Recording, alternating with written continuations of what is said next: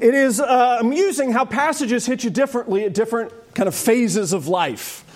You know, you have different experiences, different things going on in your head or in your heart, uh, in your life around, and you come to a passage and it, it reads a little differently than it has in the past. And certainly, this is the case for me. A house divided against itself, that house will not be able to stand. Heard the chuckle because someone's already figured out my introduction. We're in the process of building a house. Friday, they put the first walls up, and so the first floor has framing done, and they're starting to run the rafters, uh, the second floor, uh, to sit on. And it's amazing as you kind of walk through the house and see, in some ways, what little amounts of stuff there is that actually supports the second floor. It's really kind of surprising. It's amazing to me but I guess in a new way, thinking about, you know, one of the things that I, I never would have really been concerned about before, but I'm suddenly really concerned about now, is that all of the workers are operating off the same set of plans. I mean, you don't ever think about those kind of things. I mean, I guess all y'all in the construction industry do think about those kind of things, but I never think about those kind of things. Like, are all of the guys and gals that are going to be building my house actually trying to build the same house? In fact, actually, we already kind of ran into our first question with that, where we have an exterior door going out of the garage and we have bricks about shin high through that door. Hmm, that's interesting. Did they intend to do that? Or was somebody building the wrong house? Were they building the neighbor's house and just happened to do it on my piece of property? For the house to be successful, for it to be what we want it to be, everyone needs to be building the same house. Now, obviously, the point that Jesus is making is much bigger and much greater, but it is interesting how much just a little bit more emotional punch it has when it's like, oh, yes, this is what I'm going to be moving into in just a few weeks, a few months. I hope they built it well. This passage here is familiar, and I've said all along, familiar passages in many ways are much more difficult to preach than uncommon ones. It's easy to preach out of the middle of Leviticus because you have no idea what I'm talking about, and it's all new. But we come to a passage like this, and we're like, oh, yeah, I get it. I understand it. I remember the C.S. Lewis quote. I know all about this. This section is a section dealing with the idea of faith. What does it mean to be on Jesus' team? What does it mean to believe in Christ? What does it mean to have faith? It starts in verse 20, continuing his ministry. And it's uh, the part of his Galilean ministry where it's being very successful numerically. We get him going back home to Capernaum, and the crowd is gathering again, and they're gathering so much that they can't even eat. I don't know what that crowd exactly looks like, but I know it's big. It's active. It's an energetic crowd. There's a whole lot going on. There's people everywhere. There's conversations taking place. It's a buzz. And while it's happening, verse 21, his family heard it. That term could mean anything from associates to close friends to family, all the way to parents. It's a wide kind of semantic range. They inject family here because that's probably the most generic term. I suspect it's probably like extended family. They hear the hubbub. They hear of not the noise from the party per se, but they hear all of the, the story of what's taking place. Again, in a small town uh, where not a lot happens and there's a huge crowd at someone's house, everybody's going to know it. Better illustration for kind of today is uh, you ever had that moment in the middle of the night or like late in the evening where either an ambulance or a police car goes down your street and it has to park out in front of somebody's house? What does every single person in the neighborhood do? Everybody suddenly has to go check their mail at 10:30 on a Sunday night because they want to see what's happening. Family does the same thing, see what's happening with Jesus, and you get this kind of challenge from them. He's out of his mind. The impression that you get is so far they've been kind of going along with him. I suspect the issue here is not so much what he's doing, it's an issue of scale. Look, it was fine when Jesus wanted to be this small time, petty little Messiah. It was fine, like we wanted to be like a, a, a local hero. But like he's got real people paying attention to him now. He's got a, he's got a, a real group of folks. Has he lost his mind? Does he know what he's actually doing? Surely he, oh, he's got to be going crazy. It's that that serves as the backdrop for the next two conversations that are going to be a bit more significant. It's the backdrop of a question of what is faith? Is it an issue of, well, I'll go along with Jesus maybe this far, but I'll stop there and not go this far? Or is it going with Jesus all the way to the end?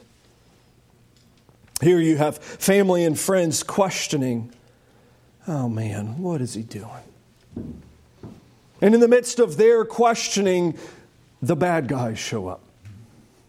Da da da. And then music changes, switches to the minor key. If it was an art film, you know, might go into slow motion or black and white or something to clue you in. The scribes are here. In fact, actually, they've actually come down from Jerusalem.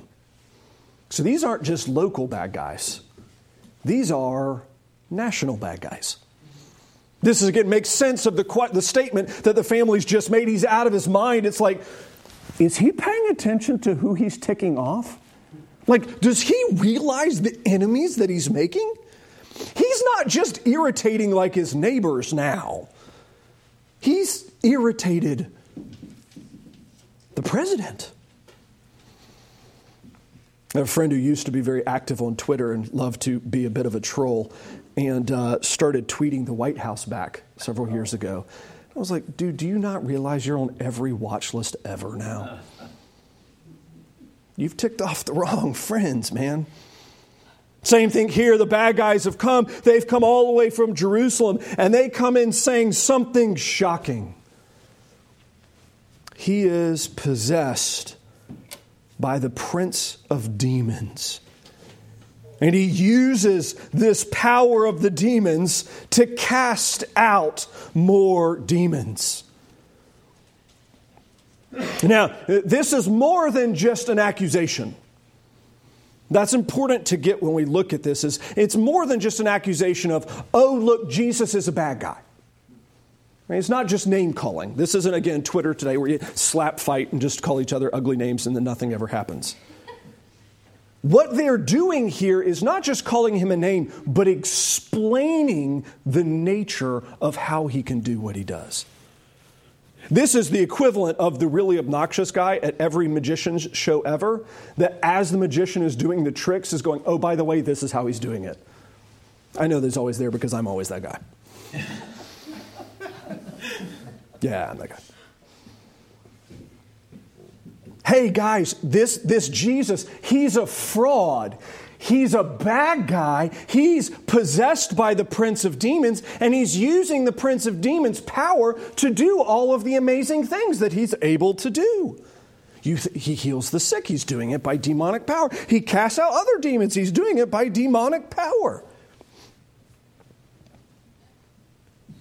And in doing so, they make the great exchange, not the greatest exchange, but to call evil good and good evil. That's going to be really significant here in a minute. To see the nature of their accusation is to switch the roles of what good and evil actually are. 23, Jesus, having heard their accusation, calls them to him. And again, this had to have been an amazing moment. You know, the house is in turmoil, the place is crazy. Calls them to himself, says, All right, now we're going to have a conversation. It's time to talk. Called them to him, said to them in parables. And again, parables, why do you use parables? Parables were very simple stories, they were simple illustrations. that are designed to function in a very specific way. That if you trust Jesus, they are supremely clear and understandable. And if you don't, they are completely mystifying and opaque. It's one of the most spectacular teaching tools in human history. And he gives them here a very quick parable, a very quick illustration to undercut their entire argument. Fellas, how can you use the power of Satan to defeat Satan? That doesn't make sense. It's like trying to put out a fire with fire. It doesn't make sense. It's trying to like a house that is divided against itself. It's, it's like trying to say, how would it be possible for Jesus to accomplish all of these deeds that are defeating Satan using his, Satan's own power? Guys, it, it doesn't, it doesn't make any sense. A kingdom that is divided against itself, that's fighting internally, cannot stand.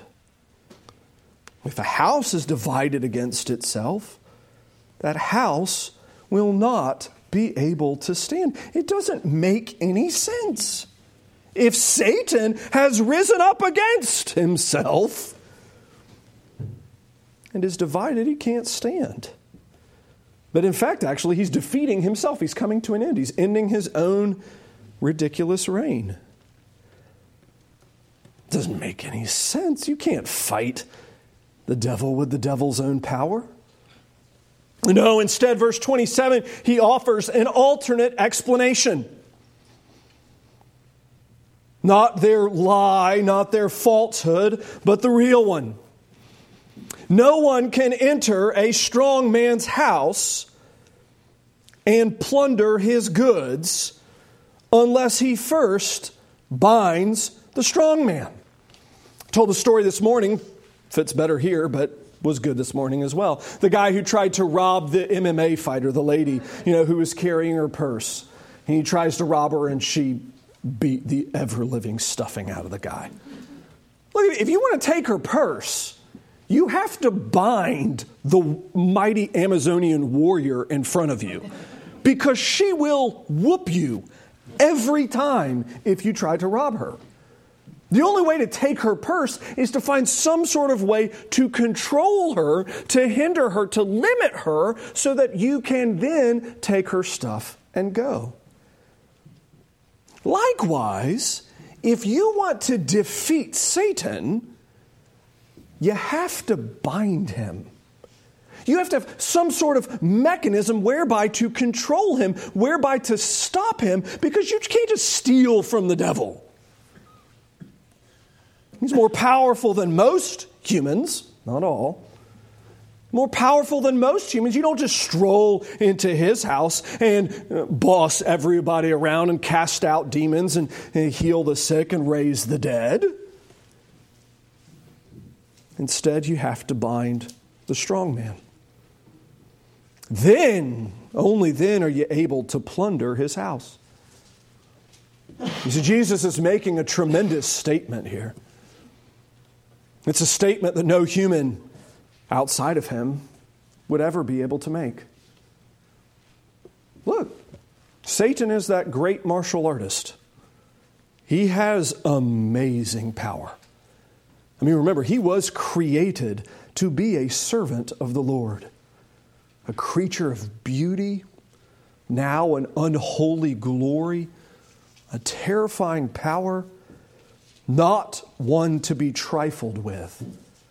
But in order to defeat him, you would have to have someone who can bind the strong, someone, someone stronger, someone greater, someone bigger, someone more powerful that could just waltz in, lock him up, and do whatever he wished. And Jesus is not stating it, but it's certainly implied. Who is it that binds the strong man? Who is it the one that is so mighty that he can defeat the mighty evil warrior? Well, it's Jesus. Who is it that can bind the strong man, plunder his goods, plunder his entire house? Well, it's indeed Jesus himself. You see, Jesus answers their blasphemous statement, accusing him of using demonic power, by explaining both his goodness and his power explaining his goodness in that he comes from heaven. He is fighting on God's side, he's not on Satan's side. And his power, he is greater, he's bigger, he's stronger, and more wonderful than the devil. The devil has no power over him. And again, just pause and think about it. This is why preaching common passages sometimes are so difficult. Because all of us in here are like, well, yeah. I mean, duh. That's why I'm in church today. That's why I don't go to the church of Satan or whatever it's called. I go to Jesus because I know he is more powerful. But to think about what that means for the humanity of Christ, to think about that temptation that he endured fasting, fasting for such an extended period of time, hangry, except not angry, just hungry, and resisting the devil in victory. And thinking about how, how short, how short our season of victory is when temptation comes.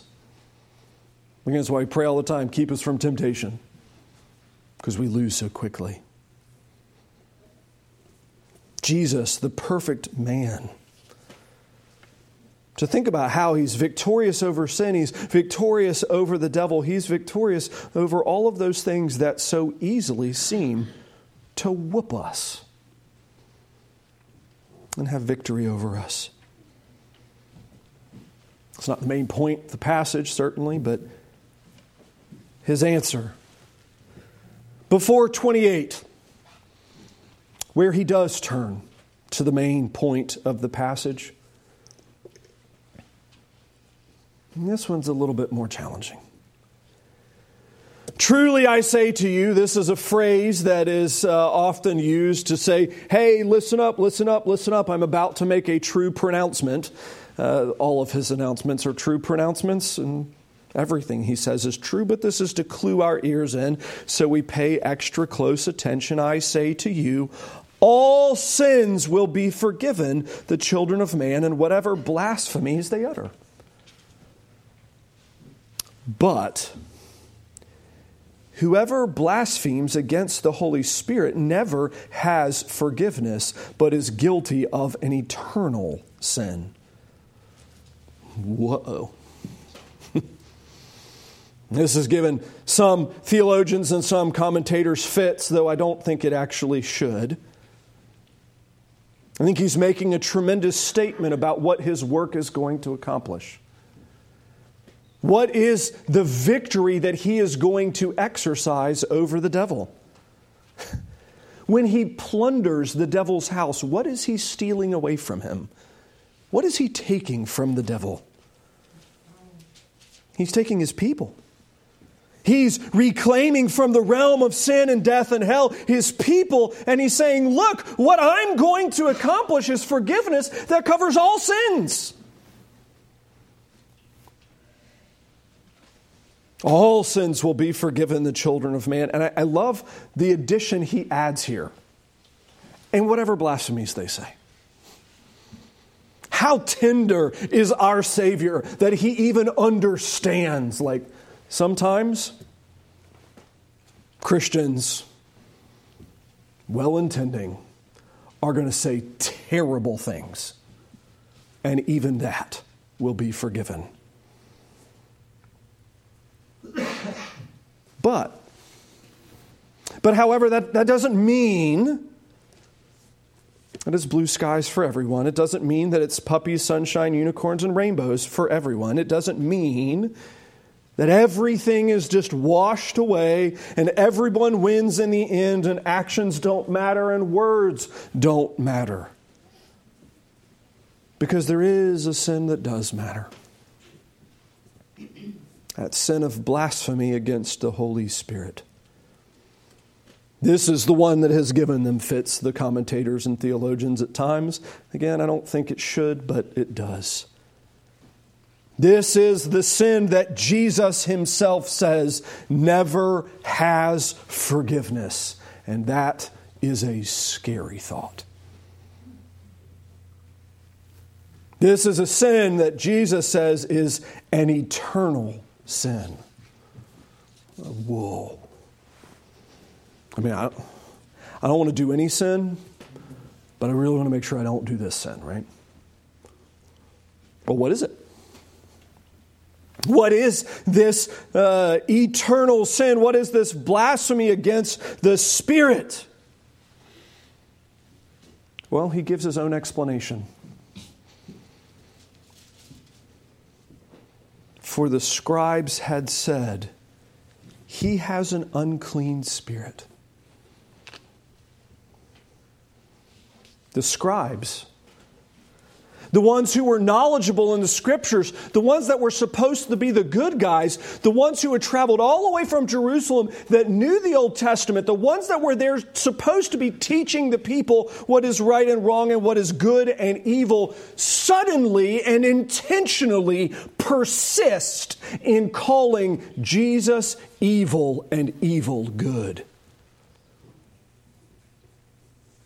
This is not an accidental misunderstanding.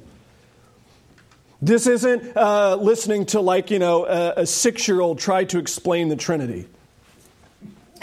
Accidental heresy all the time. This is a person who is willfully and intentionally blaspheming the person and work of the Lord Jesus, resisting hardening, turning from the Lord God, and even proclaiming the very work that Jesus has done is evil. This is his answer. This is what he comes to say for their statement that he has an unclean spirit.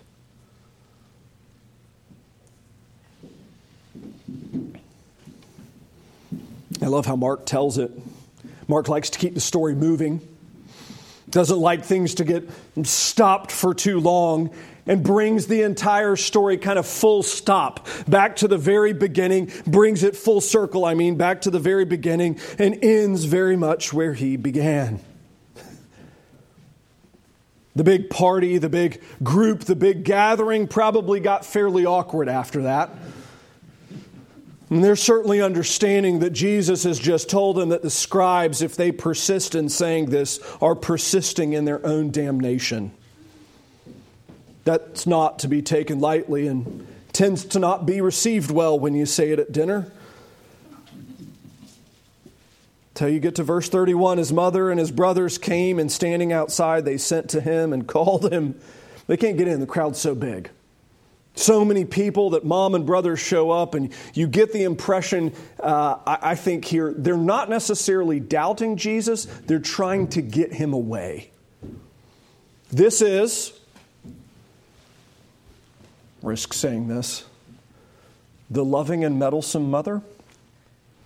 Right? The mom who's trying to be a help, but maybe is overstepping her authority a little bit.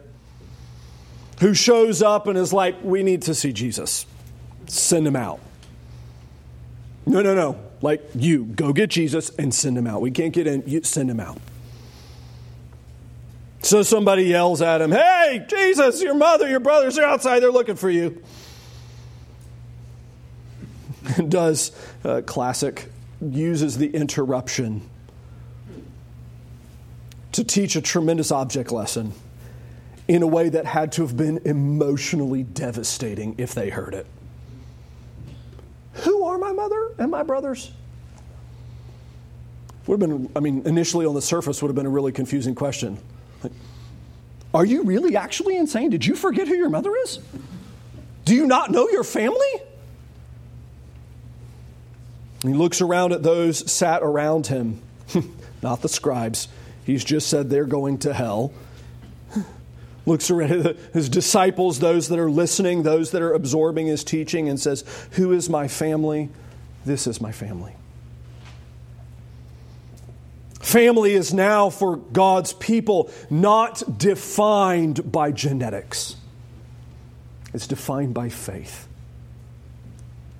It's not defined by DNA. It's not defined by how quickly you inherit the gray hair gene. It's not defined by how tall you are or whether or not you're going to get heart disease from them. It's defined by faith. The new family, the primary human relationship, is shaped by a unity of faith.